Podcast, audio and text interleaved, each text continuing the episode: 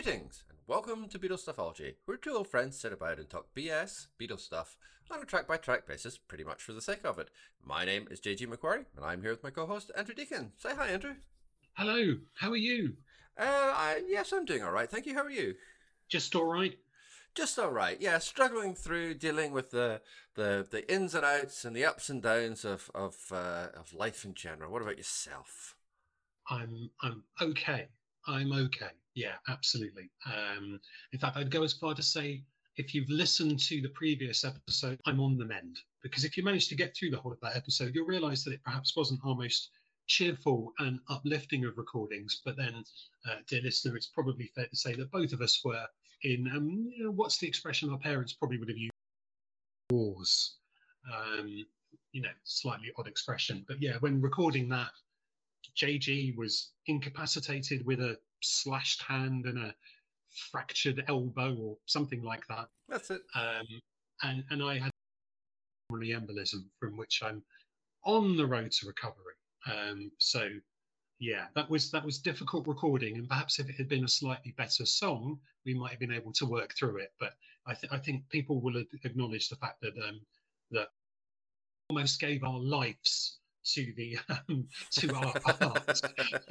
it probably wasn't for, for the, the, the greatest of, of songs, let alone podcasts. But um, you know, the the weather is is fantastic today. We're on day two. So far, it's going pretty well for England. Um, and for our, our majority American uh, listenership, I'm not going to translate that last sentence. Um, suffice to say that that actually, do you know what? The world's not a too bad a place at the moment you know the world's a pretty horrible place, but our my individual world is looking a, a, lot better than it was a couple of weeks ago. Well, that's not too bad then. As long as we can both claim that we're traveling in the right direction, then we are doing all right. So, well, this week we have a twofer we are going to be discussing uh, the album A Hard Day's Night as a complete piece rather than as a series of individual songs. And we are also going to be discussing the movie. Uh, but we're going to start with the album because I'm going to tenuously claim that's a link. Well, in fact, let's let's not even start with the album because we've we've given personal news, but of course, what we really should do as you know a Beatles podcast, one of the 54 is is delve into some of the latest Beatles news. And the thing that never ceases to amaze me is that there's always a latest piece of Beatles news. Now, some of this is has, has come out because um, a certain Mr. McCartney is promoting his photographs from uh, 1964, previously unseen photographs. And in an interview with the BBC earlier this week, he disclosed the existence, he'd actually disclosed this before, but never mind, uh, the existence of a track, um, which uh, seems to have been gripping Beatles Twitter with um, excitement and or torpor, depending um, on your, your point of view. Um, but it, it seems, um, looking at a clip from around the time of um, Free as a Bird and the other one, oh, Real Love, that they actually were working on this this other track. It's now and then, I think, um, but that George went off it, so that they they then put the whole inside. But it looks like now with the magic of um, the the technology that was used on Get Back, they've been able to clean up John Lennon's vocal considerably by separating it out from from everything else, and and as a result, presumably, and Starr have been working on um, instrumentation to go with it. So um, we shall see. What I don't yet know is whether or not a certain Mr. Uh, Lynn, who's now been inducted into the Spotify songwriting team, is also going to be involved, um, which would certainly cloud uh, my judgment of it. But um, yeah, interesting news, I thought. What did you think? I think it's interesting news too. of course, I do. It's a potential new Beatles song. Sort of, kind of. I don't know. I think it's interesting that they're going back to it and trying to complete, you know, the third song that they were working on around the time of Anthology. There seems to have been a lot of um, obfuscation as to why George wasn't that keen on the song. It's not really clear, I don't think, whether he just thought it was a bad song or whether he just thought the quality of the recording wasn't good enough to justify it in terms. I mean, it's not like the quality of the vocal in Real Love was, you know, astoundingly high fidelity either. But, you know, it, it seems to be an, an open question why, after an afternoon's work on it, he just went, nah don't think so. Um, and also a lot of speculation uh, along the lines of, well, he's dead now. He doesn't get a vote. Um, so it's interesting. Um, there's a lot of hysteria around like the idea of the fact that it's um, AI which is being used in order to kind of put this stuff together. Um, I, I deliberately I deliberately avoided using that as as a term because it's not really AI in the sense that uh, understand it at the moment, is it? No, it's not. And um, you know, like so much like generative content which is created by AI is, you know, it, it's things like, oh, like Freddie Mercury at the 2023 Pride event or whatever. You know, it's not yeah. that. It's it's it's basically using artificial intelligence to be a step up from sort of Pro Tools or Logic. You know, it's it's using it as a production technique, not to actually generate like original content. Like there's like there's been a bunch of stuff like you know, what if the Beatles had recorded a song by the Monkees or by the Rolling Stones or stuff like that, and that that's a very different order of magnitude of, um, of AI kind of implementation. This is just basically using it as a production technique. So that's fine. Um, I really don't have any any big issue with the fact that they're using AI for for that side of things. What will be interesting to see is whether George Harrison is actually going to be on this or not. Yeah. I mean, obviously he wasn't on um, Lennon's original demo, which I think dates from 1978, um, and obviously McCartney and Starr can be on it. So the question is. Is George going to be on it? I don't know if he ever recorded anything when they were trying to work on it back at the anthology sessions. It could be that he did, and then that can now be integrated as well. But I, I really don't know, and I haven't seen anything in the reports I've read to kind of cover that. Yeah, I mean, I, I, I think it's it's one of those. It's an interesting thing. It's, it's a, a curio, um, but I do find it hard to get too invested. And I yes, I, um, buying well, watching and um, and then buying the soundtrack to the 1988 Lennon documentary the Yoko Ono commissioned, um, Imagine, and Real Love was on the sound. Um, and so actually then, um, you know, it was a little bit surprising seven or eight years later when I wasn't really that invested in the Beatles at that point to to hear that um, Free as a Bird and then this aware of um, had been released as as Beatles singles um, you know, it's fine. It's a song that, that might involve the Beatles, but it doesn't make it a Beatles song. Um, and even if, certainly, you know, history would sort of dictate that bands that get back together again after a long period of time, that it's very rare that the work is better than the original context they were in with the original passion and drive that they had. So I think fine um, it's nice to have something they've worked on, um, but without the context of the band and all of that entails, it's a curiosity. And I'm much more interested in hearing the Stowe School live recordings, actually. I'm much more interested in hearing the um, you know bootlegs of some of those uh, those concerts um, and things that we've we've not really heard before than I am in in um, listening to this. You know, it's great that there's the technology it's interesting. Visit earlier work um, and potentially improve, develop flawed pieces, but know. It's not a real thing. Um, so, um, you know, enjoy it, people. Um, I suspect there'll be some who will claim it's great, it's amazing, and there'll be some who will see it as a, as a disappointment. And there'll probably be a whole bunch of people in, in between who will go, okay, move on. Yep, and I think that's pretty much the category I'm going to fall into. It'll be a curate's egg, but that's that's fine. Also, I find it hard to qualify anything that was recorded in 1978 as a Beatles song. It's not. If it had yeah. been something that was unreleased from the White Album sessions or from yeah. the Get Back sessions, that then they had subsequently gone back and worked on, I would have no problem saying, yeah, that's a Beatles song, but it's not. It's a John Lennon demo that a bunch of other people have recorded some stuff over okay, they may be the same people that were in the band, but that's not quite the same thing either. So, yeah, it'll be interesting to hear, but you know, as much as anything else, I think it will be a, a, a proving shop for technology. Um, yeah, that's that's about where I stand on it. And with that, I think we can probably toddle our way along to something which definitely is Beatles content. Oh, those smooth links just keep on coming. Um, and that would be their very first um, movie and their very first, technically, a soundtrack.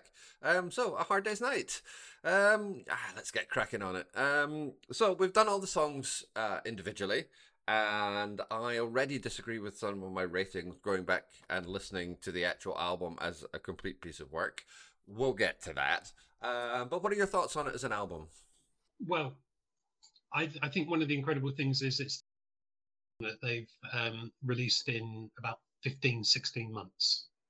Um, and of course, it's an album that doesn't have covers. And I think you put those two things together and you get something quite amazing, especially bearing in mind that into the 70s and beyond, it became increasingly rare that, that bands would put out an album every three years sometimes, let alone every every two years. So the amount of work that they're producing in a short period of time is amazing. And bearing in mind, as we've discussed in the various episodes, how little time there is between the writing, the rehearsing, and the, the recording of these songs. So so what they're doing is particularly remarkable. I think it's um, all the more remarkable if you if you bear in mind that still the album charts are not a massive thing. You know, the singles chart is still where everybody else is is focused. Um, and if you kind of look around at some of the in 1964 that we might as being big acts in in the 60s, like the Stones, Dave Clark Five, Manfred Mann, the Kinks, and the Animals, well, they all had albums in the top 10 in 19. But of those, Dave Clark Five and the Kinks had the most self-penned songs. Of Dave Clark Five, was about three quarters. The Kinks, it was about a third. So there is something really remarkable in terms of what the Beatles are doing. You know, all the more so seeing how much they have pushed everything else on. You you sort of have a look at some of the album covers for, for these other ones, and they're quite generic. Some of the album titles themselves are quite generic. You've got a session with the Stay with the Hollies, the Five Faces of Manfred Mann, and then the other three are just eponymous titles. Whereas here you've got something that, you know, admittedly is is a song title, but it is it's vastly different from any of these other generic ones. So, you know, whatever you feel about the individual collections of songs and how they're put together, what they're doing is culturally significant, um, even if perhaps people didn't realize just how culturally at the time. It's an amazing breakthrough. I mean, some some big recording acts aren't even having albums released in 1964. So, you know, Billy J. Kramer had a number one hit in 1964, but no UK album. Gerry and the top 10 hits, but no 1964 album. Cilla Black had two number one singles, but doesn't have an album until 1965. So it's still something that is perhaps not the exception, but perhaps not as common. The record companies aren't sure that they're actually going to make some money out of it. I think one of the most amazing things about A Hard Day's Night, particularly compared to with the Beatles and Please Please Me, is just how modern it feels. It really feels like a complete album. Now, some of that is going to be the writing. Some of it will be the sense that, you know, there's going to be that consistency because it's just Lennon McCartney songs on it. But even so, it feels like such a big leap forward. Like with the Beatles, definitely feels like a move on from Please Please Me. That's not to that's not to denigrate Please Please Me particularly. I think it's probably the best possible album they could have done in 1963 at that point. But the gap between with the Beatles and A Hard Day's Night is so much wider than between Please Please Me and, and with the Beatles. And and it has a real sense of it being what we would understand as a modern album, i.e., there is some kind of unification to it. It doesn't need to be, you know, obviously it's not a concept album or anything like that, but there's a unity of tone, there's a unity of style, there's a unity of, in, in terms of the way that it's it's put together, the way it's constructed. And that makes it feel incredibly modern, even now. It has that real sense of a bunch of people who are working to create something which is like I don't want to say artistic vision, that's far too pretentious, but they are working to produce something which is a whole piece of work. And that's even more remarkable given that half of it's a soundtrack and half of it are songs which are there to, uh, you know, just flesh out the album. Uh, but maybe that is also part of it. You know, it's that idea that of, uh, you know, an album having two sides. The first side is a soundtrack and it's incredibly tight and well put together even with the slightly dour I'm, I'm happy just to dance with you um you know which is probably the weak link in side one. But even so like in context it works incredibly well. Side two works incredibly well as its own piece as well slightly distinct from the songs which actually end up in the movie but nevertheless they still have their own whole because they're being written for a specific purpose which is side two. It's the b-side of the album and all those songs are there to kind of fill that out. And it just all works. I think it's an amazing piece. And honestly, I haven't given that much time to Hard Day's Night as an album. Um, truth be told, but going back and revisiting it in this way, I'm I'm startled by how contemporary and how modern it seems. I mean, you almost need to divide some of the songs that were written specifically for, um, you know, a possible soundtrack album, and some of those that were written and recorded in in June '64 in order to fill the album up, which is pretty much what side B is. Although yeah. one of the notable exceptions to that is you can't do that, which was originally recorded in the film but got dropped. So you know there there is a sense uh, um, that, and I think there was a, um, there, there, was another one as well. I can't remember what it was, but there, um, there was the the song that was originally going to be the um, sequence forgotten it for now, but that's okay. Well, that may well come back to me at some point. But most of them were written later than the others, so they have a slightly different feel. I think there's there's there is a bit more of a downbeat feel to, um, as opposed to some of the more uplifting lyrics. And and whether that's just a case of oh, you know, we've got to write a bunch of stuff um, for this film. Isn't it exciting? We're going to write a film and then well we've got the film. We now need to get up 14 tracks because that's what the record company uh, decrees that we have to have. So therefore let's just write a few more. But either way it's noticeable that they're pretty much writing things to order. They're not a band who are sitting around going okay well we've written a bunch of songs in the studio. It's a case of right well we have to write some stuff. Let's write it because we've got to because we're in the studio. You know so it's it's an interesting way of working, and um, bearing all of that in mind, it's of demonstrating that they are capable of working under pressure. Um, and, and, actually, I've heard an, an, assertion recently that because of the way in which the uh, the music industry um, now operates, in the sense that um, yeah, okay, fair enough, you need to get out there and you need to but you're not making an awful lot of money off publishing. It almost seems like we've gone back to the situation where bands are releasing new material on a much more regular basis. Um, perhaps an unintended consequence of the whole Spotify.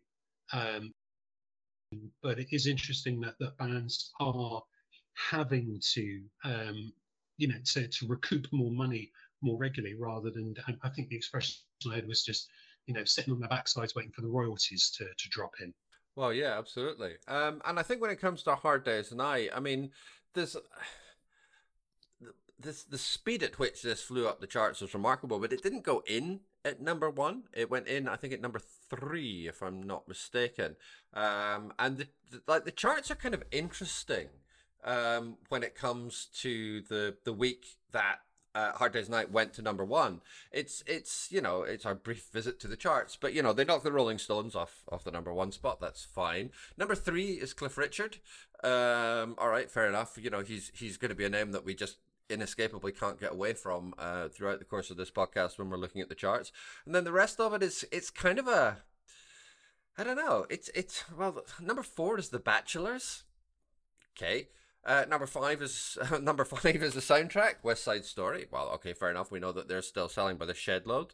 Um, number six is Elvis. Number seven is the Shadows. Uh, number eight is the Beatles. Nine is Roy Orbison, and, and ten is the Searchers. It's it's another one of those. I think maybe with the exception of the Stones, it's incredibly sort of small c conservative and safe. There mm. not there isn't a lot to really challenge the listener there. And I think when it comes to something like Hard Day's Night as an album, um, I mean, you know, it, it's it, there's so much dynamism. I mean, th- that Elvis album is kissing cousins. Yeah, good luck finding anyone who cares about that. You know, uh, right? Okay, Rolling Stones, uh, Rolling Stones. That's fair enough. Um, and the rest of it is it, it, it's I don't want to say it's dross, but I mean also it pretty much is. Um, and and you know it's yeah. one of the reasons that this album kind of again feels very contemporary is because even given the context within which it was released, it's just head and shoulders above anything else. Like that first Rolling Stones album is fine. It's okay. It's kind of primitive. It's not the best thing they're ever going to do. I think it's fair to say, but it's all right.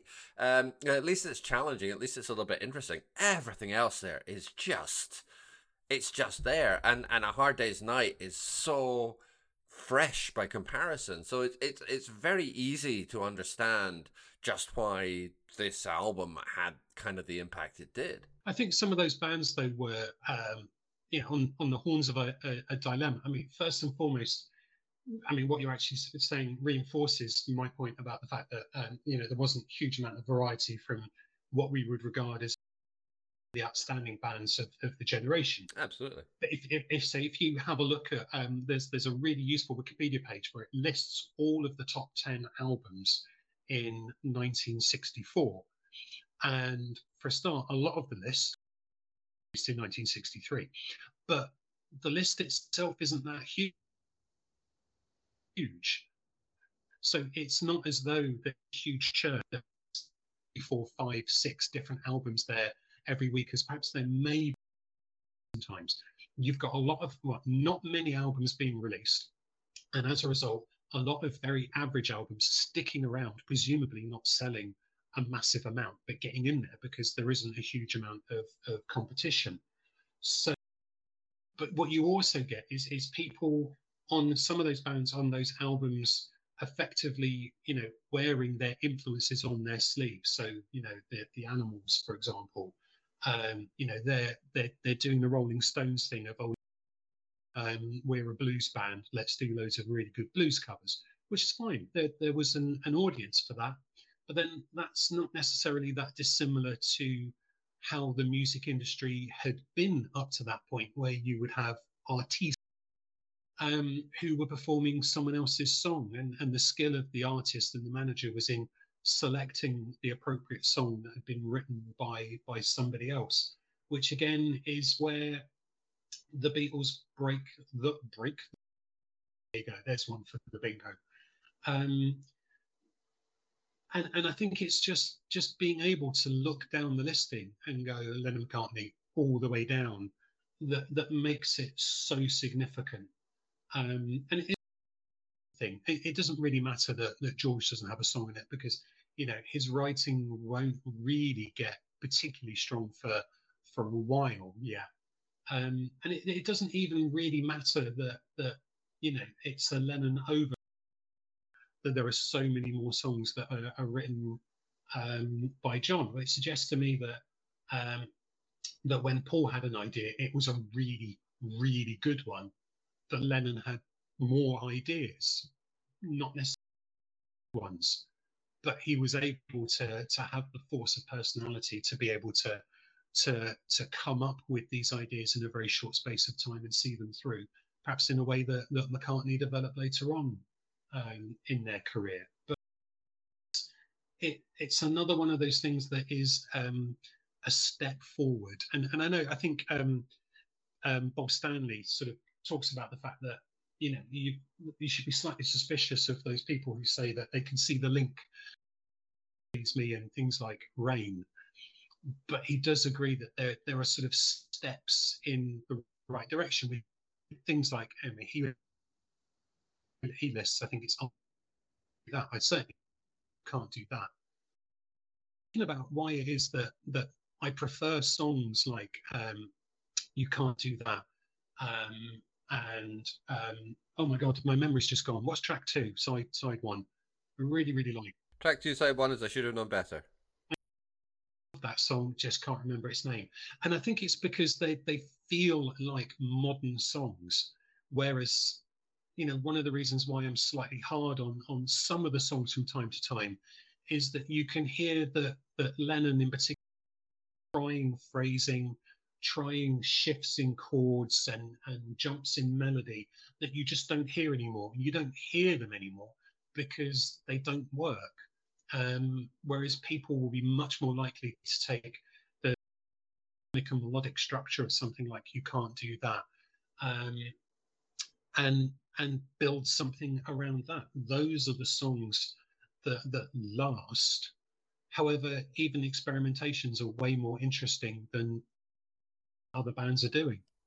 Well, absolutely, and you know, I'll be back's a perfect example of that. We may have been um, not in our best place when we recorded our episode on on that particular song, but yeah, you you don't get songs which are structured like that. That's just not a thing. Um, and yeah. and whilst it's not the strongest song on the album, at least it's interesting. At least it's managing to do something which is unconventional, um, and which you can find you know something to say about it. It it's not just like straightforward pop. And you know, yeah. I, I I think it is worth you know sort of lingering on on just how much.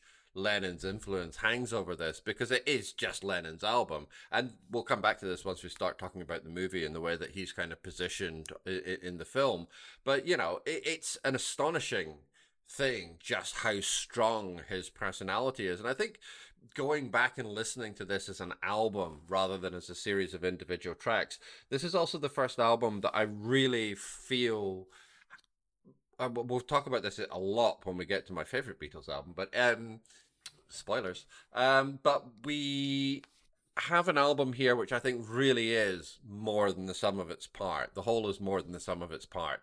Listening to the individual songs there's a few like looking back at the rankings we've given there's a few which I like listening to them as songs i thought yeah okay that's fair. But then going back and listening to them as part of the album and i thought wow i really underestimated how good that song is. Like um, uh, when I get home is a perfect example. I really, really love that song. I gave it, I think, like five and a half. It's like, what the hell was I thinking?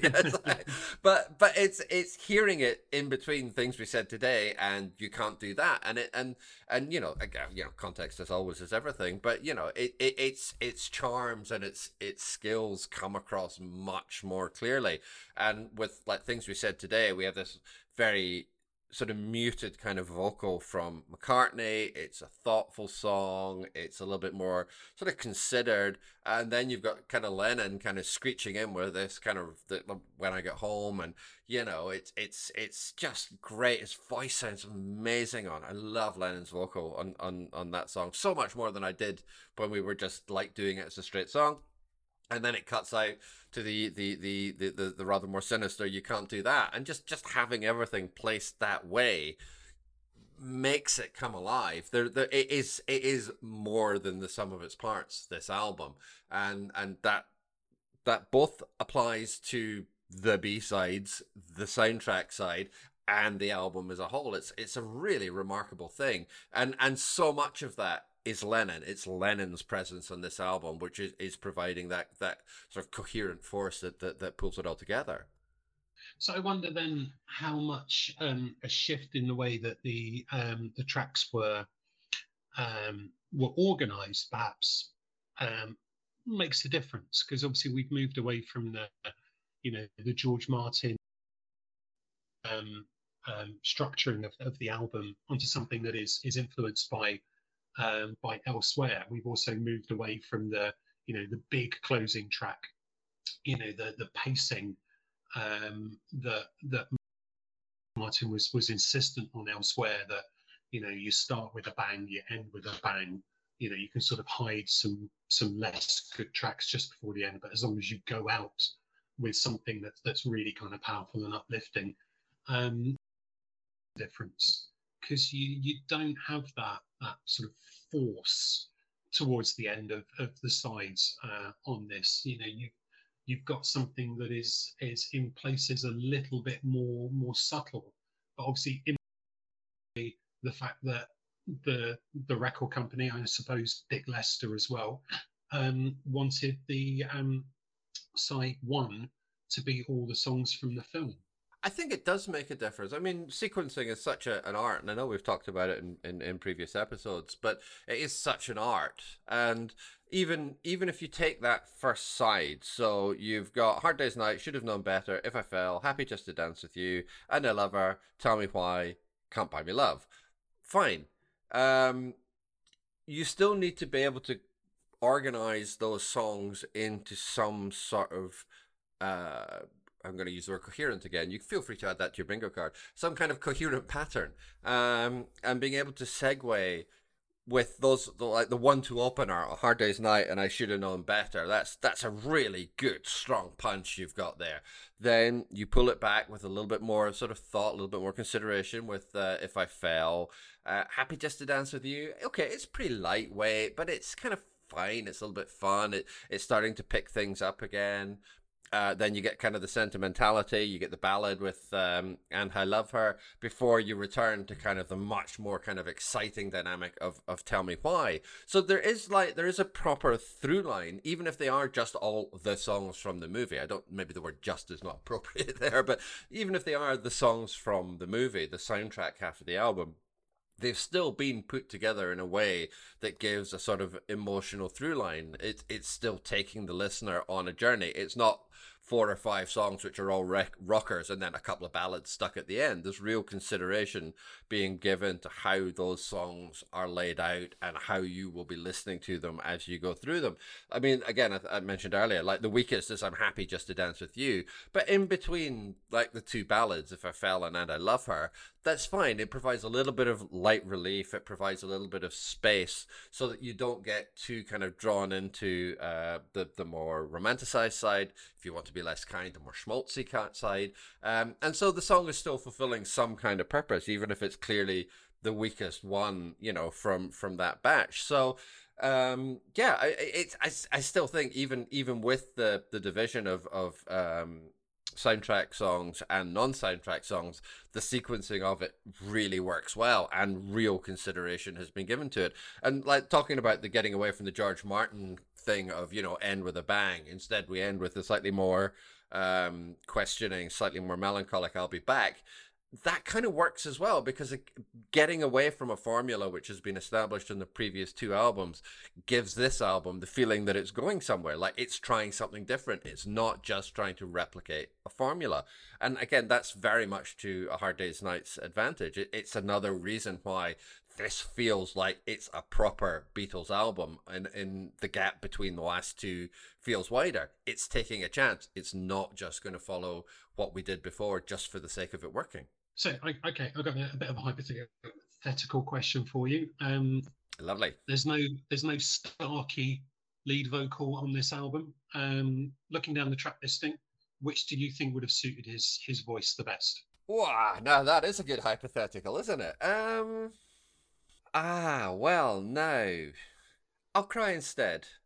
I reckon. I because reckon that's the one I'd go for. Country twang. Yeah, we, and yeah. and I can imagine a slightly like, particularly that you know I've got a chip on my shoulder that's bigger than my feet. That kind of slightly doleful. That that that that's that sounds like a sort of Ringoism that he could easily carry off. Yeah, yeah. I reckon I'll cry instead.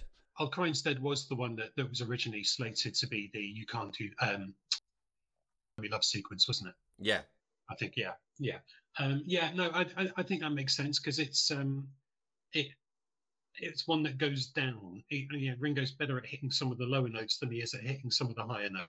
Yeah. So, um, yeah, I can see that. But not having Ringo singing on on the album does also give it a slightly different feel that that kind of works. You know, sometimes Ringo's vocals can be a little bit. Here's the intermission, folks. um, you can, if you wish to, completely tune out of this song, um, which obviously is not necessarily a criticism because, as as anyone who's been with us for more than about three episodes will know, we both like boys and you know interpret that remark exactly how you wish. um, it's it's it's Yeah, one of, it- or not. I- or not. Yeah, it's it's one of those those um, I think hugely underrated Beatles songs, and and I, I now um, said that that I prefer that to um, um, Twist and Shout, for example. Uh, it's not to say that Twist and Shout is a bad song. I just happen to think that Boys would have been a better album closer. But there you go. I know I'm in such a um, yeah, but there you go. So um, it, it makes it different, and obviously we'll make up for that on on the next album, um, where Ringo will will get his shots at greatness. And in fact, even on the next EP, will have his uh, his special moment.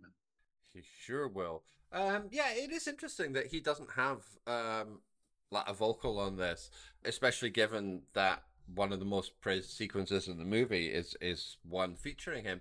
I, I, I, get- I like you. You know, I, I, I enjoy a Ringo song when it's in the right place, and you know, I, I, I love boys. uh, but there is a sense that I think this album is probably better for not having one. I think if it was I'll Cry instead, just for the sake of argument, I think that would be fine. I don't think it would derail the album or anything.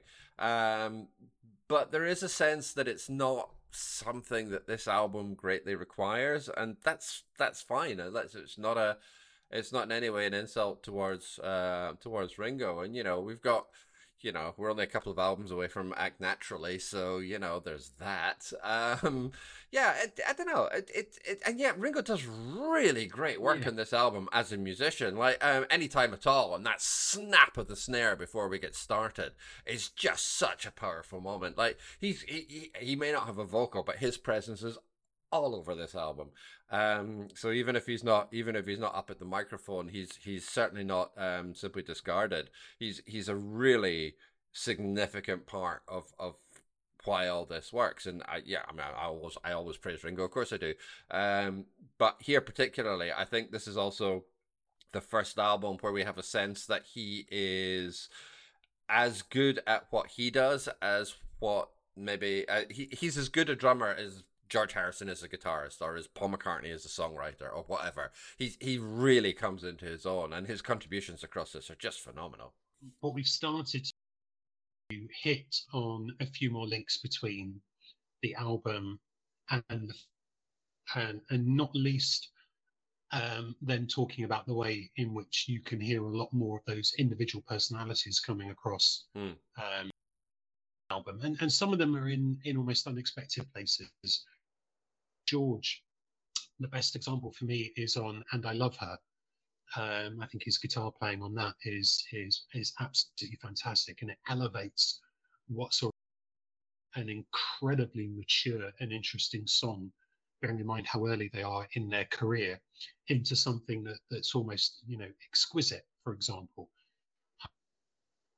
You know, and, and the fact that Paul is able to to write a song like well is is particularly fun. You can see his character and his personality um, coming out there, um, along with things we said today as well.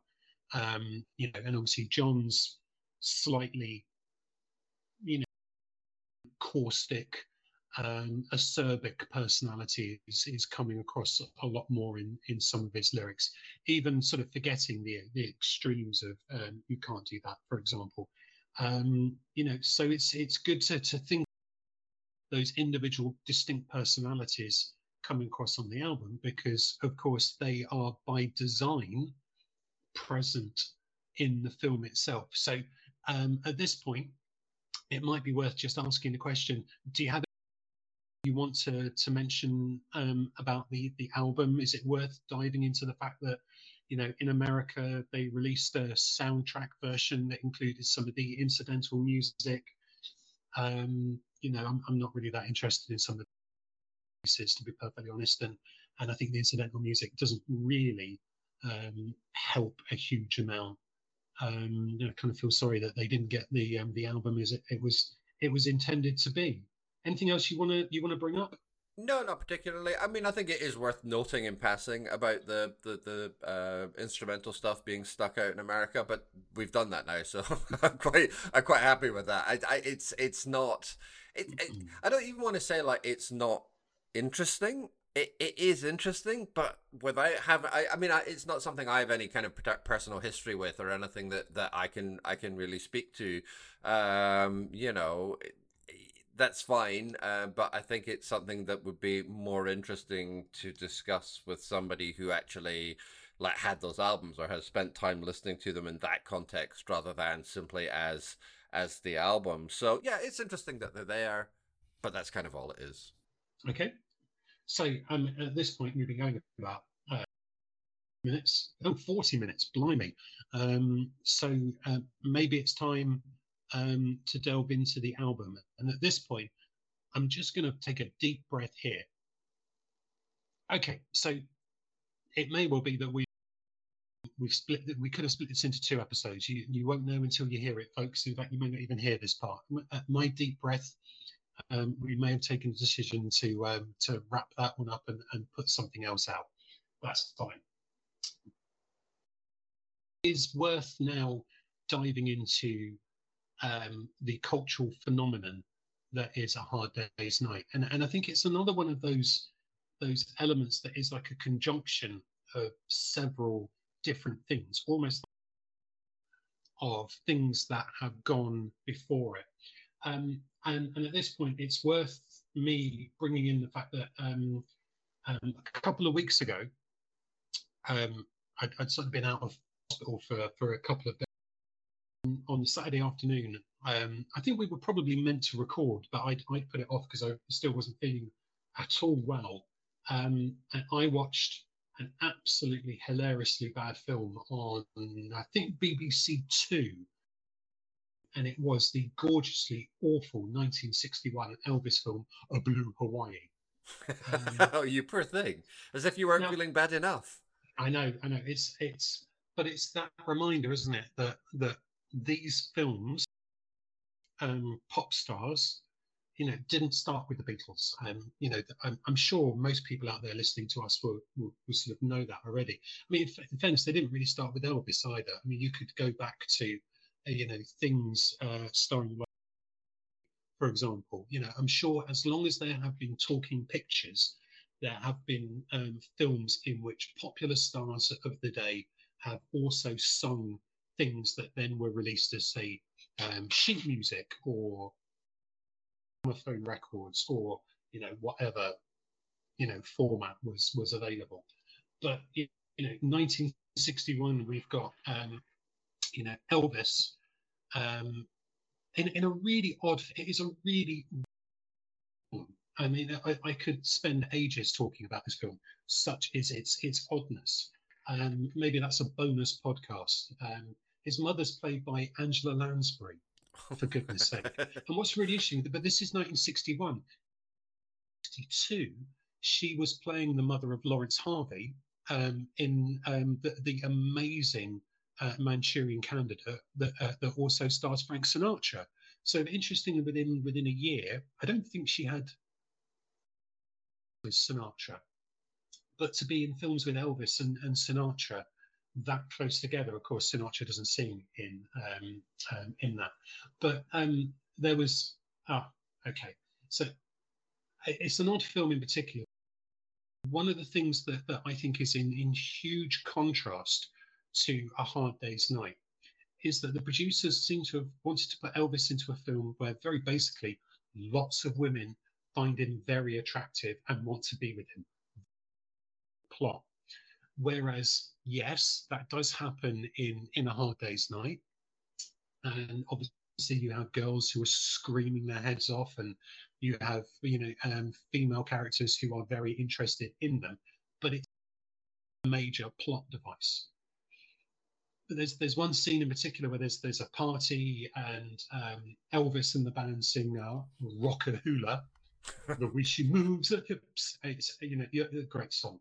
Um, you know, and after they've played, she asks her husband. She said, "Well, what was that?" And he answers, "Something we're going to have to get used to, the sound of youth." And it's like, oh dear God, you know, the producers thought in 1961 that that Rocker was the sound of youth, and just think how close we are then to you know modern pop music uh, really taking over. And and actually, what you do get with a Hard Day's Night is the actual sound of as to what producers think is the sound of youth. And it's it's a massive difference. It's a really really important difference. And you know, this is this is jukebox Elvis. Um, and and actually some of the songs um, but you know, I think Can't Help Falling in Love is on, on the soundtrack to this, for example. And, you know, Rock-A-Hula's a lot of fun, but it's not essential. And, and I think that's an important difference as well. And of course, are the, the other modern uh, variants of this around this time as well. Um, you know, let's let's all sort of give a shout out to uh, Mr. Cliff Richard and, and his very much films. very much lingering on the tip of my tongue at the moment. Yeah, but you know, I think there there are other things to, to bear in mind. So so that's clearly an influence. But you know, the British film industry at this point, and although this is funded by United Artists in America, it is in style. Oh, and also it's got. But apart from having an American director and American funding, it is quintessentially a British film. And I think that's particularly interesting because if you bear in mind that a lot of British cinema at this point um, were like, let's see, what was I uh, thinking? It says horror films, you've got carry-ons, you've got war films. Um, you know, it's it's sort of a, a little bit of a of, of, a weird collection. But then you've also had over the previous few years, sometimes referred to as new wave or or kitchen sink dramas as well. That have you know, they mentioned earlier, likes of Laurence Harvey, that you know that he's made his name with before then going off to America to to be um, a big star. Quite interesting that actually what you get is that you get elements of all of this. I mean, partly it's it's kind of like a, a revolt against some of those those war films. Um, you know, it's it's kind of an extension of the the reality of some of the because despite the fact it is basically absurd in places, there is an element that it's showing the lives of people that you wouldn't normally have seen um, on the screen. And there's some humour in here that is you know, million miles away from from carry-ons, for example. So you know, it, it kind of pulls together an awful lot of, of other elements of, of British cinema, um, which I think is is particularly interesting, and and not least. And don't worry, I'll take a breath in a moment. Um, what we've also got is um, I think I've called him both Richard and Dick Lester at various points, but at various points in his career, he was either called Dick or Richard. Um, you know, at this point, he is Dick Lester directing this, who is this American who who found um, the, the, American TV and film industry a bit too straight laced and boring, and and made the leap over to, to the UK, where quite quickly he seemed to get involved in in some fairly um, bits of, of humour that do then mutate into the kind of humour um, that we get in this. And and there are two examples that it's worth mentioning. You know, albeit one rated and and the other is is is off overlooked. And and the, the venerated one is the the thing that he produced with principally Peter Sellers, but obviously there were also other significant people involved, which is the running, jumping, and standing still film, which is the minutes of um, how could you put it? Dicking about um, the countryside for no readily apparent yeah, reason.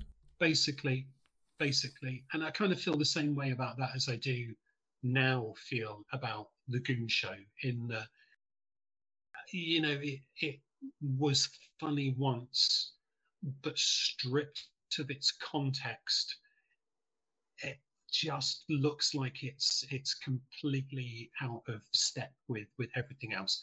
And I'm sure lots of lots of people like it. In fact, I mean, you can see links to um, Spike Milligan's humor in in some of those series of Q that that I remember being repeated 20 or so years ago, as there was another attempt to, um, you know, um, place Spike Milligan back in in the pantheon. Um, you know, and his influence is, is is is huge on British comedy, and deservedly so. But I think if you look at some of those individual pieces, sort of think, mm, I'm not really quite sure why that one, you know, needs to, to have the, the importance that it does. And the other one is one that I know I've mentioned before, but you know, I think it's really spending a little bit of time talking about it, and that's It's Trad Dad, uh, which Dick Lester directed in, in 1962. So before I get stuck into that, do you have anything more to add on the um, the risible running, jumping, standing still film? Um, only that it's remarkable um, how bad it is. Uh, it's not funny. Uh, there's like one or two amusing sight gags. There's the the the the, uh, the guy that places like the, the record on a tree stump, and then he runs round it to get the music out of it. That's yeah. a mildly amusing sight gag. Um, but things like the um, like the tent gags in it, uh, like they'll be turning up in Magical Mystery Tour like five years later. You know, I'm sorry, um, oh, eight influence. years later. Yes, um, but it but better. Um, and it's it's interesting to see in the way that you can start to uh, start to see the emergence of that kind of absurdist sense of humor but yeah. th- that doesn't necessarily make it worth all that much in and of its itself. If you can like you were talking about music films you know, there's a year between um, Cliff Richard's Summer Holiday and the Beatles' A Hard Day's Night. Uh, Summer Holiday 63, Hard Day's Night is 64. Uh, the gulf could not be wider. And again, I'm not really saying that to be insulting towards Cliff, um, but rather, mm. although you know I'm perfectly fine doing that as well, mm. um, but but rather just to show how there was this kind of divergence. So even so running, jumping, standing still is 59. Um, and a lot of that kind of absurdist humor is kind of present, if not necessarily always to the foreground in A Hard Day's Night. So you can see it in things like the gag with John Lennon in the bath and he's not under the bubbles after all, ha ha ha. Or people running, uh, the, the running past the train sequence, uh, give us our ball back, mister.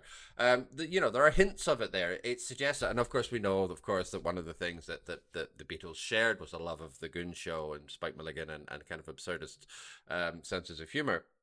Um, compare and contrast with Summer Holiday, which is none more straight. Uh, it's just a simple, straightforward jukebox musical uh, where people have terribly nice middle class adventures in a double decker bus for no readily apparent reason, and there's a couple of hit singles in there. And, and, and you know, that's fine. It, I don't want to suggest that there's anything wrong with that, but you do start to see this dichotomy emerge. And on one side, you have that extremely traditional kind of thing, which is represented by movies like Summer Holiday. You mentioned Carry On, which absolutely falls into that into that tradition as well. Even though it can be a bit saucy, a little bit cheeky, or whatever, but it's very safe within that kind of context. Um, and then this other side which starts to emerge. You have uh, the you have the goons, you have uh, Spike Milligan, and you have this more kind of absurdist thing, which will eventually lead on to Monty Python and, and Douglas Adams beyond that, and so on and so forth. That's great, but but this is the point where that split occurs. The early '60s is exactly the moment that that occurs, and uh, unfortunately, more conventional uh, approach will win uh, commercially, if not artistically. You know, a lot of British. This is this is kind of the point where you can sort of point to British cinema also starting to lose its way a little bit because you can only produce so many war films. You can only produce so many carry on films. You can only produce so many kitchen sink dramas, and and a lot of those things don't quite evolve into anything. Whereas the absurdist strand of stuff does evolve. It evolves into Python. It evolves into these other things, and and it mutates. It doesn't necessarily have to be something which stays in the cinema. And it's that development. It's the fact that these are art forms which can develop that marks them as significant. Whereas these other ones, they're very staid, they're very small c conservative, and they just don't lead to anything. Though is um, a change in the way that, that war films were being produced. So they're sort of a little less gritty. They're a little less about individual stories, and they're, they're you know there's a different way that the Germans are being represented now than some of those post-war war films as well. There's sort of a little bit of distance to so telling grander narratives. Um, you know, so it's, it's quite interesting. But what you also got 64, and this is important because I think John Hicks has only recently released the book between Bond and the Beatles because um, Please Please Me was released on the same day that um, Doctor No was released. But in yeah. 1964, you've got Goldfinger as well. So you've got different things coming into that British film industry, and yeah, industry just get lost um, in many ways in in you know the 60s and and the 70s.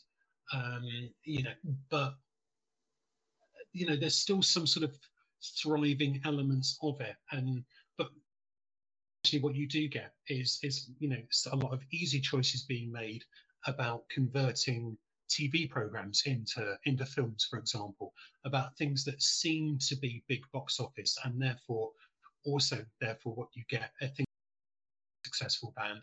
Let's put them in a film. So Gerry and the Pacemakers end up having a film. Dave Clark Five have a film. Not seen it, but I hear it's quite interesting. Um, and that's also where I think it's worth. Oh, by the way, do you want to know what links uh, my Goldfinger and Douglas Adams? Of course I do. Richard Vernon. Oh, Richard yeah. Vernon's in, in Goldfinger, Hard Day's Night, and Slartibartfast. Yeah, in, yeah, yeah. In the TV series as well. Brilliant. So, um, so there you go. So there's there's a. Um, have you seen It's Trad Dad? I've seen excerpts from it. I haven't watched That's the entire fine. thing all the way through. I must be honest. Because I think I, I really like it. Because I mean, it's rubbish. It is. it's, it yeah, yeah. It because it's inventive, and it's inventive in two ways. So this this was, um, you know, 1962. Richard Lester done some TV work, moving into into films, but there are some real comic flashes that are from the running, jumping, standing still film into things that, that followed. It's the first. It may well be that there are other places where it existed, but it's the first time I've ever seen that that that gag that you sometimes see in in cartoons behind the actors. In this case, it's um, a singer whose name I've forgotten and um, Helen Shapiro um, and they're they're sort of oh we need to get to the BBC. Oh, how can we get there quite quickly? And what you then see is is the film roll of film appearing behind them, and then in conjunction with the narrator Deryck Guyler, they then effectively change the reel, and behind them, instead of it being the cafe that they were in, then now actually shows the um, um behind, and it's a really clever, inventive piece of cinema. Um, and maybe that was the first time it was done, or maybe they were nicking up somebody else. But you know, it's it's it really really works in in the scene in the coffee. It's a very high tech coffee machine that someone is is um, the barista is is using in order to make coffee and presses all the buttons and steam comes out. And eventually he just goes over to a little cabinet, opens the cabinet, pulls out a teapot and pours the coffee from the teapot and hands it over to the customer. It, it's really, really good. You have the pompous mayor who, um, when leaving the um, the council offices to go out to his car, I think it's a Daimler, um, that they stand and watch as the driver runs a flag up the flagpole on the car. Um, gets in the car, drives two seconds down the road, gets out of the car, and then as he gets out, they have to wait for the driver to then take the flagpole, uh, the flag back down the flagpole. There's there's lots of stuff like that, that that's really fun and um, and frankly quite funny. There's a lot of stuff that isn't, but flashes like that, you can see, right, there is development, there is that progress there. And it's also incredibly inventive. And, and if you watch, there's a lot of, basically, you know, it's a 70 or 80 minute film, of which I would say about 60 minutes is musical performance. There's so little plot. It is the epitome of the let's put on the show right here, that'll win them over kind of film but you've got Gene Vincent being framed by the instruments. You know, obviously instruments in the foreground, and you're seeing it, seeing him through instruments. You've got um, you know, the Brook brothers on an incredibly white set, very sort of crystal clear white, and there's them behind, you know, and the range of angle of shots then are very reminiscent of the performance that the Beatles put on uh, in A Hard Day's Night. You've also then got the Temperance Seven sitting in, in a line of, of what looks like office chairs with black, white background and a white piano. And, and it's so interesting that, that you can see the link between those performances and the way in which A Hard Day's Night was shot as well. I mean, it's it's objectively awful film. It, it, it trades on the the um, the generational differences, which again is something that crops up in A Hard Day's Night. You know, you've got the olds and the kids, but you've also got the Pete Murrays of the world. You know, the the old DJs, like they should be with the old olds, but they're trying to be with the kids.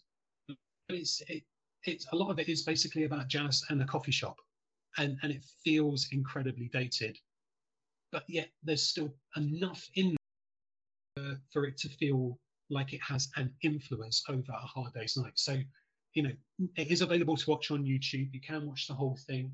Um, you know, if you like, you can you can skip through an awful lot of the performances just to get to where the gags occur. In particular, when they get to something called the Clink Club, um, you know, the the Del Shannon is shot mostly in close up, which is really odd. So you can see his his sweat and his very odd shaped head, um, which perhaps is is rather unfortunate. But it's it's it's interesting, and and I think it's it's a forgotten piece. The fact that it's only really on YouTube sort of suggests that. So this is the last time I'm going to talk about it's Trad Dad, folks. Um, but it's it's worth it. And a couple of other points that are worth noticing. Obviously, Deryck Guyler as the narrator, he crops up in Hard Day's Night. You've got lots of um, of very familiar um, comedy, British comedy names from say the 60s and the 70s, and to an extent into perhaps the early 80s. You know, you've got um, Hugh Lloyd that people will recognise from an awful of Hancock episodes, for example. Arthur Mullard, Frank Thornton is is in there. Brief director, people will know from um, Are You Being Served, for example. And and unfortunately, in my notes, I've written Derek Dimmo, which is very unfortunate. Derek Nimmo, um, who plays a waiter lots of interesting side uh, in a jazz club. And you'll get that as well in a hard day's night. You, you have to look, but there's an awful lot of of names in there who had a little influence before, but a lot of influence after in British. And my last thing, my last thing on its Trad Dad is that it was written by, um, I will get the pronunciation incorrect, I'm sure, Milton Subotsky. Does that name ring any bells with you? Um, uh, yes, I vaguely recognize it. Do you know from where you vaguely recognize it? Uh, no, annoyingly. Okay, so I did trail before the episode um, with uh, my good friend JG that there would be a, a Doctor Who connection. Um, Milton Subotsky is the man Amicus Productions, who mostly oh, made um, yeah, cheapo horror films, but also um, he is responsible. Yeah, absolutely. Yep. There you go. Um, it, it's the company that produced the two Peter Cushing Doctor Who films, which he well, adapted the original. but yeah, of okay. course. okay, I couldn't. I couldn't let that one slip past. But yeah, he he he, he adapted the uh, the Terry Nation scripts for the the Daleks and Daleks' Invasion of Earth. Yeah. So about the um about the film, and and the one thing that we haven't really done yet is talk about the film. We should probably do that then, right? Well, especially as we're we're now an hour in. Okay, well, let's talk about the film then. Um, quite good, isn't it? Uh, I think uh, it's it's kind of interesting in the way that it's it's sort of parsed out because there's a real sense in which this film exists for the musical numbers and the plot elements are kind of the washing line that hangs between the poles of of the music numbers and yet also just manage to function so well on their own too it's um it's a curious uh, choice, but it works incredibly well.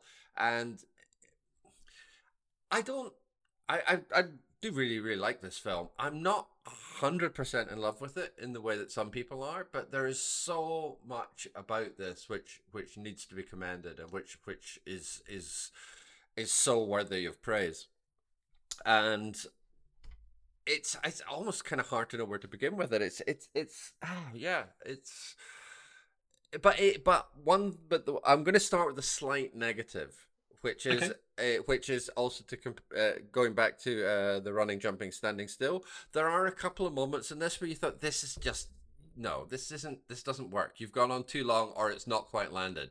Um, the overall feeling of the film has, uh, so the overall momentum of the film has such feeling behind it that it almost can, uh, almost always overcomes those moments. But there are certain moments in it where you just think, no, see what you're trying to do there, but this isn't funny. Um, yeah. and that's probably one of the few negative things I'll have to say.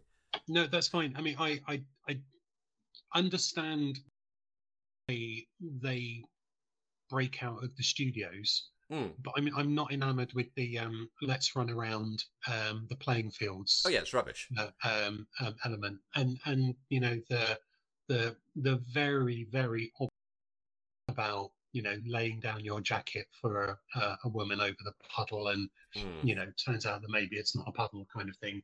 Um, you know, it's a little bit on the laboured side um, as well. But um, I think it's interesting you're referring um, you know whether or not it's it's a film in which you know basically you string out the songs and then you have bits that go in between.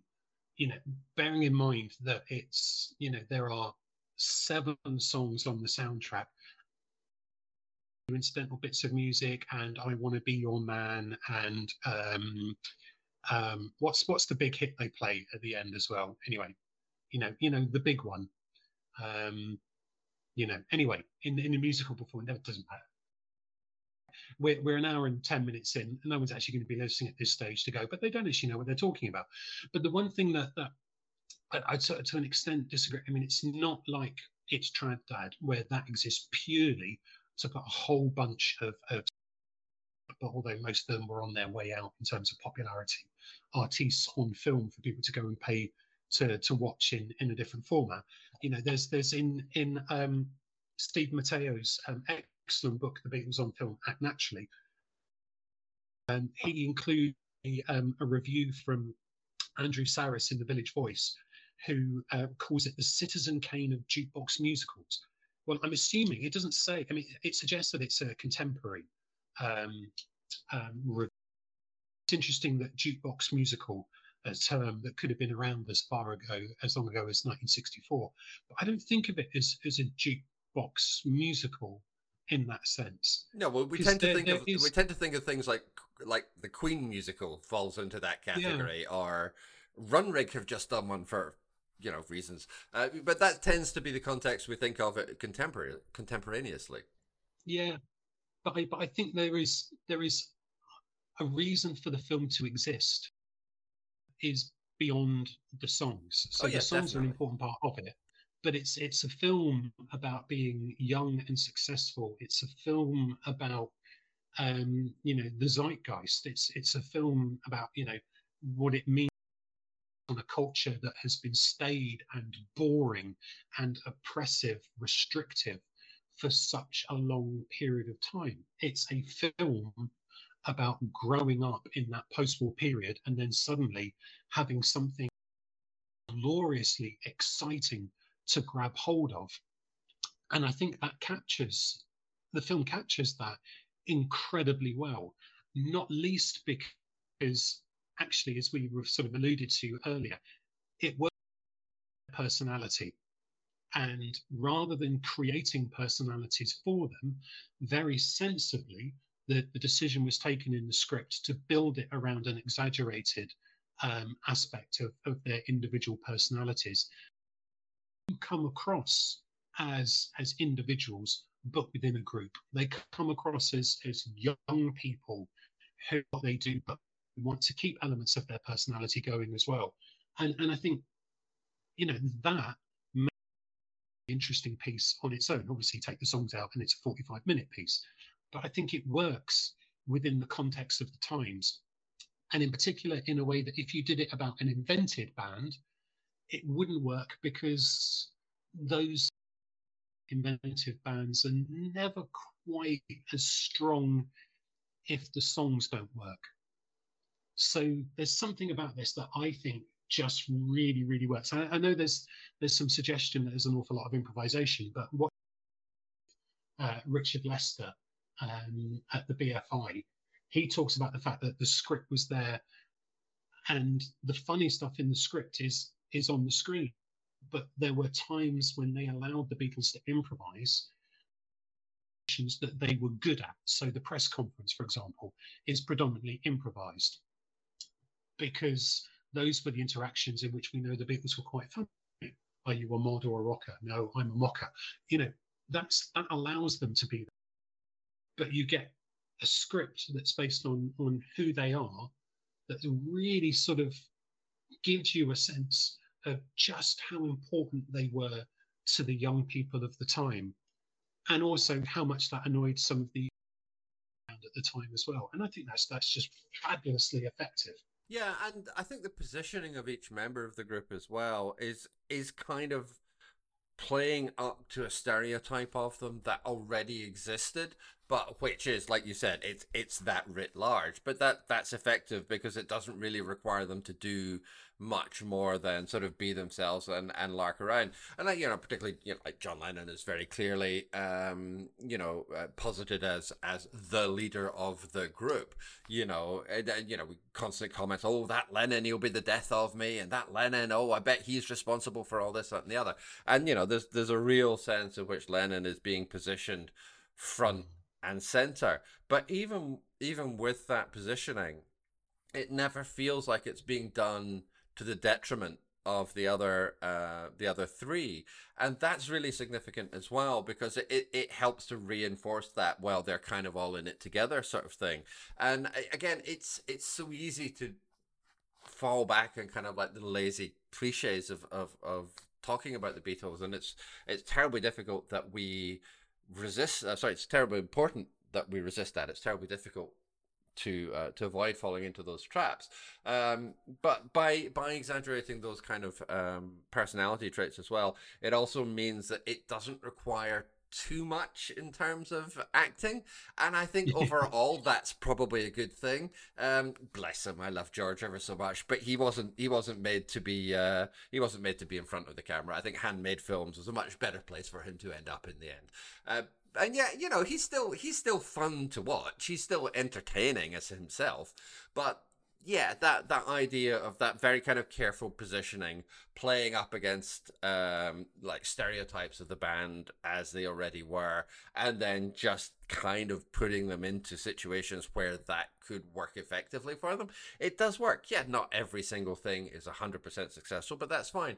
The and here we go. I'm sorry. Please feel free to take your bingo card. The joie de vivre of the film is is kind of irrepressible. It, it's just so hard to escape what a what a pleasure it is. And okay, there's the odd langueur, or there's the odd moment which doesn't doesn't necessarily strike home.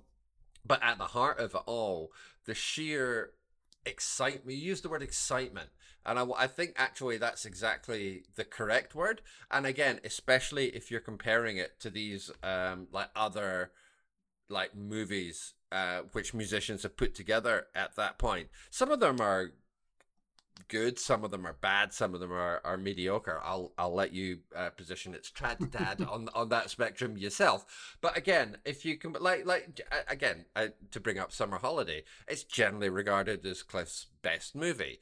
It's nice. It's a nice film, but at no point is it ever exciting. Like those those post army Elvis films, none of them are exciting. And and that's fine because they're mostly just product. They're being, you know, it's the make a film, make a quick buck, move on to the next musical trend. There's no sense that there's any permanence to this. And that's the other thing about A Hard Day's Night, which I think marks it out as, as so different from those jukebox musicals which had come before. There's a sense of permanence about it. and not just because it has a historical legacy that now stretches from well, we're 2023 when we're recording this from 1964 to 2023, but there's something far more fundamental about it and fundamental about the way that it's approached and what it's portraying than here's a nice little jaunt or here's uh, some pretty scenery and and some attractive girls. There's just there's simply more to it. And and some of that is coming from what we talked about before like that absurdist sense of humor. That isn't something that you get in any any kind of jukebox musical up to this point. It it marks it out as something different. It marks it out as something which is going to be a much more significant contributor to kind of popular culture. And that development is is part of what makes a hard day's night exciting even even at this historical distance even with all the context that we can throw at it it keeps that feeling of excitement no other jukebox musical up to this point has managed that. You could, I think, possibly even argue that no other one ever will, or at least not to this, not to the same extent. But certainly up to this point, it's the first one, and it's a real landmark for that. So, I mean, it's interesting that you you mentioned that um, you did, that George's performances were um, were very good because that, that, actually goes against some of the things that um, I think Dick Lester himself said. He thought that um, that George was the I suppose, not, but he thought that George gave really good performances because actually, I suppose he said he, he tried the least, as it were. And, and I'm not sure if it's in the, the Steve Matteo book or if it's, um, um, you know, from elsewhere, maybe some of these interviews with Dick Lester. There's a suggestion that because McCartney was living with Jane Asher and was effectively around a theatrical types, that he aware of things and was trying just a bit too hard, mm. not to be natural, but to be actorly. And so I've seen the um, the insinuation that, that, therefore that's why he's his individual scene um, was cut, whereas the others all get more substantial individual moments um, in the film. I think comes across as quite laid back. and I certainly would agree that he's you know, he's he's no Peter Tork when it comes to acting. um, if you want to uh, interpret that how you like, but um, but you know, perfectly fine. I mean, yeah. you know, Ringo comes across pretty well, and maybe that's why people were less worried about him having um, a song on um, on the album because there is a bit more focus on on him than on on you know his disappearance is much more of a uh, of a, a, a, plot point than, than anything else, and that's fine. But I think I think they're they're fine. They're effective enough. I, I don't think it's a film that requires them a lot of acting. And you know, whenever I sort of think of Lennon in this film, I think of him in a remarkably similar way to uh, quite a well-known clip of them appearing on the Morecambe and Wise show, where he's you know trying to keep up in terms of the humor but he's really he's just having a good time. And i think that's the thing that does come across. They're all having a good time. And and that seems to to be um, particularly effective here. But i think it's you know about that they um, on the film but i think it's also worth just remembering that there were all these incredibly creative people who allowed them to be seen at their best, and that maybe investment in the cinematography and the staging, um, the casting, and all of those other things is, is such a crucial thing in terms of making sure that what we've got here is something that's a little bit different from the show on right here type film or you know let's all go away on a bus and, and travel around europe kind of thing. You know you get something that's that's gritty that is um, despite that grit has stark contrast that allows you to see these people at their best especially when they're doing things like like performing because they form a contrast to say Victor Spinetti's over the top and exaggeratedly I anxious. I love Victor Spinetti in this movie. He's so he, great. He is magnificent. Yeah, but it's but he's he's it's a bit like uh, you know you've got him, you've got Richard Vernon on the train, you've got Wilfrid Brambell as the the clean old man, Um, you know, it's it's the contrast contrast of the black and the white in the performances. It's the contrast between the older characters and the younger characters that makes such an enormous difference in the film and really helps them to to stand out. It's um, and it's how quickly it was conceived and put together, and filmed, and then edited and released. Um, you know, we're, we're talking about October, November 63 when the idea was originally floated. We're talking like a month's worth of with um, some recording before, some recording after, recording of Hard Day's Night actually during in, in April 64. It's a phenomenal piece of work. And yeah, there are some loose ends. Yeah, there are some slightly dodgy bits. Massive amount of plot, but just enough.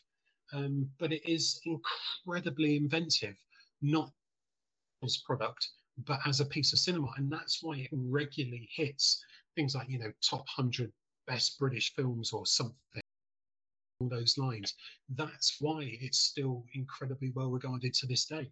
Well, absolutely, and I, I think it's also worth mentioning, um, since you've you mentioned Wilfrid Brambell, um, you were also talking about the the, the sort of the, like the slightly more gritty elements of it. There's something really startling about the sequence in the police cell outside the police station where you know he starts singing irish liberation songs and you know um, you know watch out for a british bobby because you know they'll they'll kick the shit out of you basically if you're irish. Like that's incredibly pointed for 1963 or sorry 1964 in what is essentially, you know, a, a you know a, a, quickie cash in. We know that's not what the reputation of the film will end up being, but that's still how a lot of it was was conceived. And yet, it's got a lot, of that kind of a lot of that kind of police station stuff. Like that's it, that goes on a bit too long. But yeah, in the middle of it, you've got this incredibly like pointed thing about you know the Irish free state and and the way that the British treat Irish uh, these days, and and it's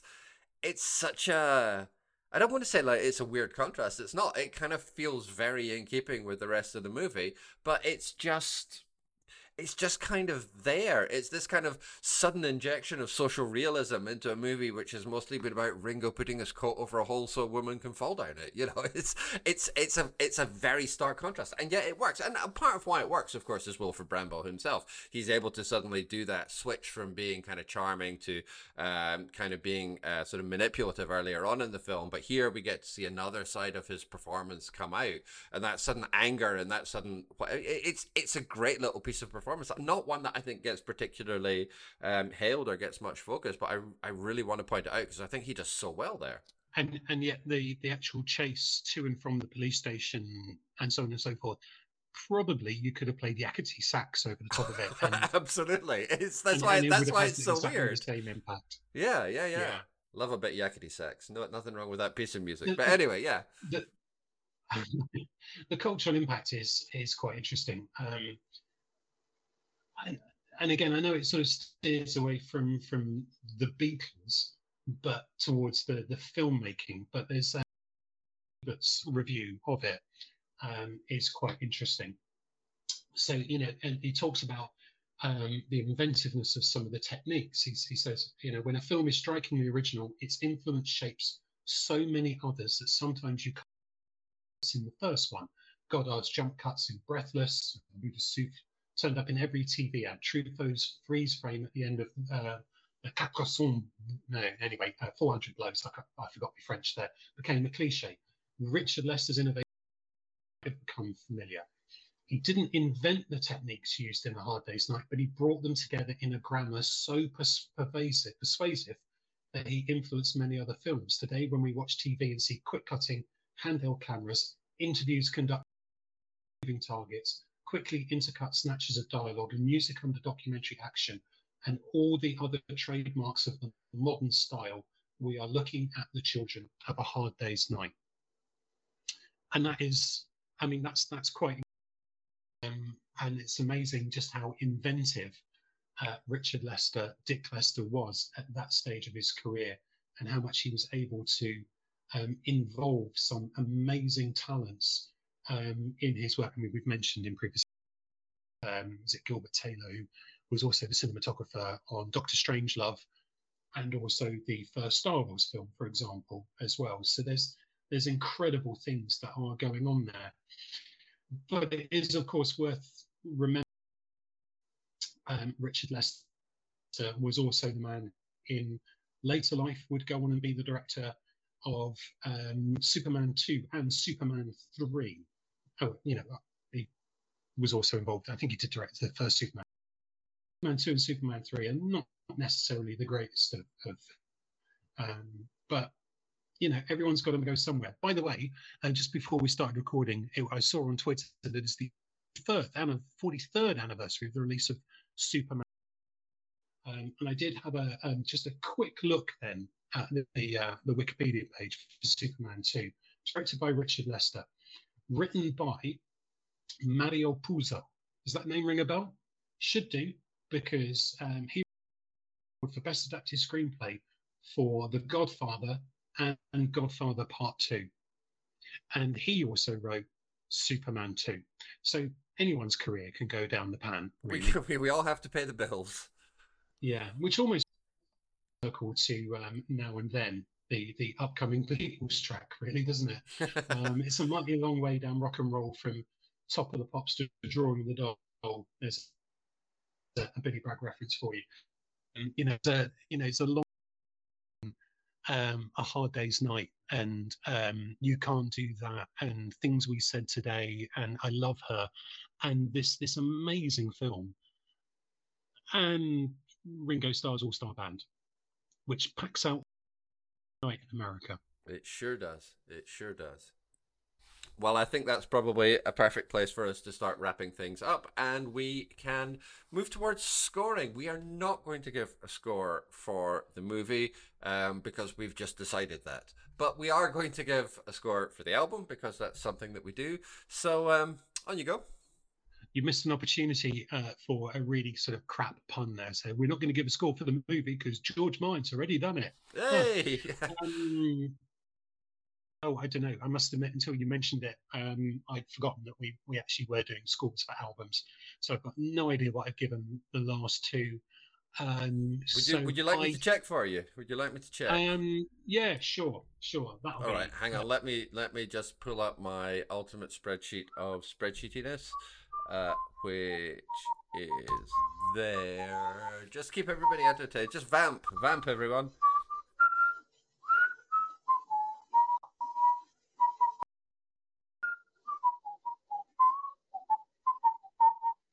what point do we have to pay the copyright? uh, I'll I'll I'll edit round any potential charges. Don't worry. Okay, fair enough. Two. Mm. Right, I've got, I've yeah. got, I've got the numbers. Okay, right here we go. So you gave, uh, right, hang on.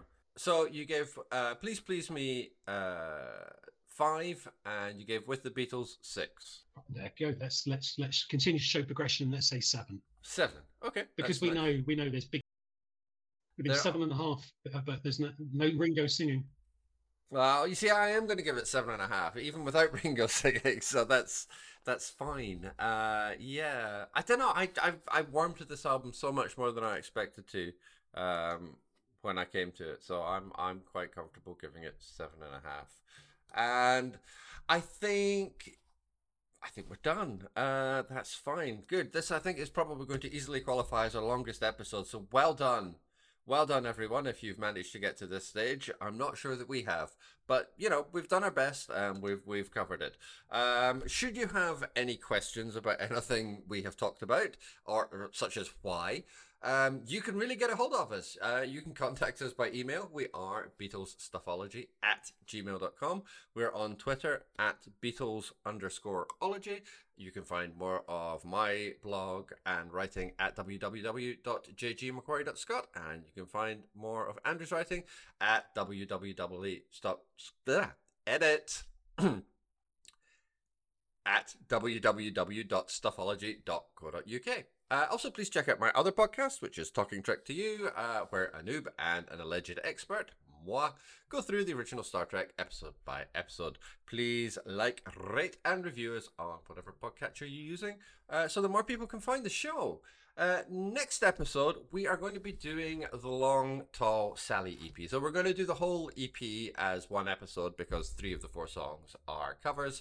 And yes, I know we should have done it before A Hard Day's Night, but we haven't. So I'm sorry, that's just the level of professionalism you'll have to live with from this podcast. But that's what we're going to be talking next time. So um, thanks for staying with us this long. If you've stayed with us this long, if you didn't, well, fuck you. But anyway, until then, keep listening.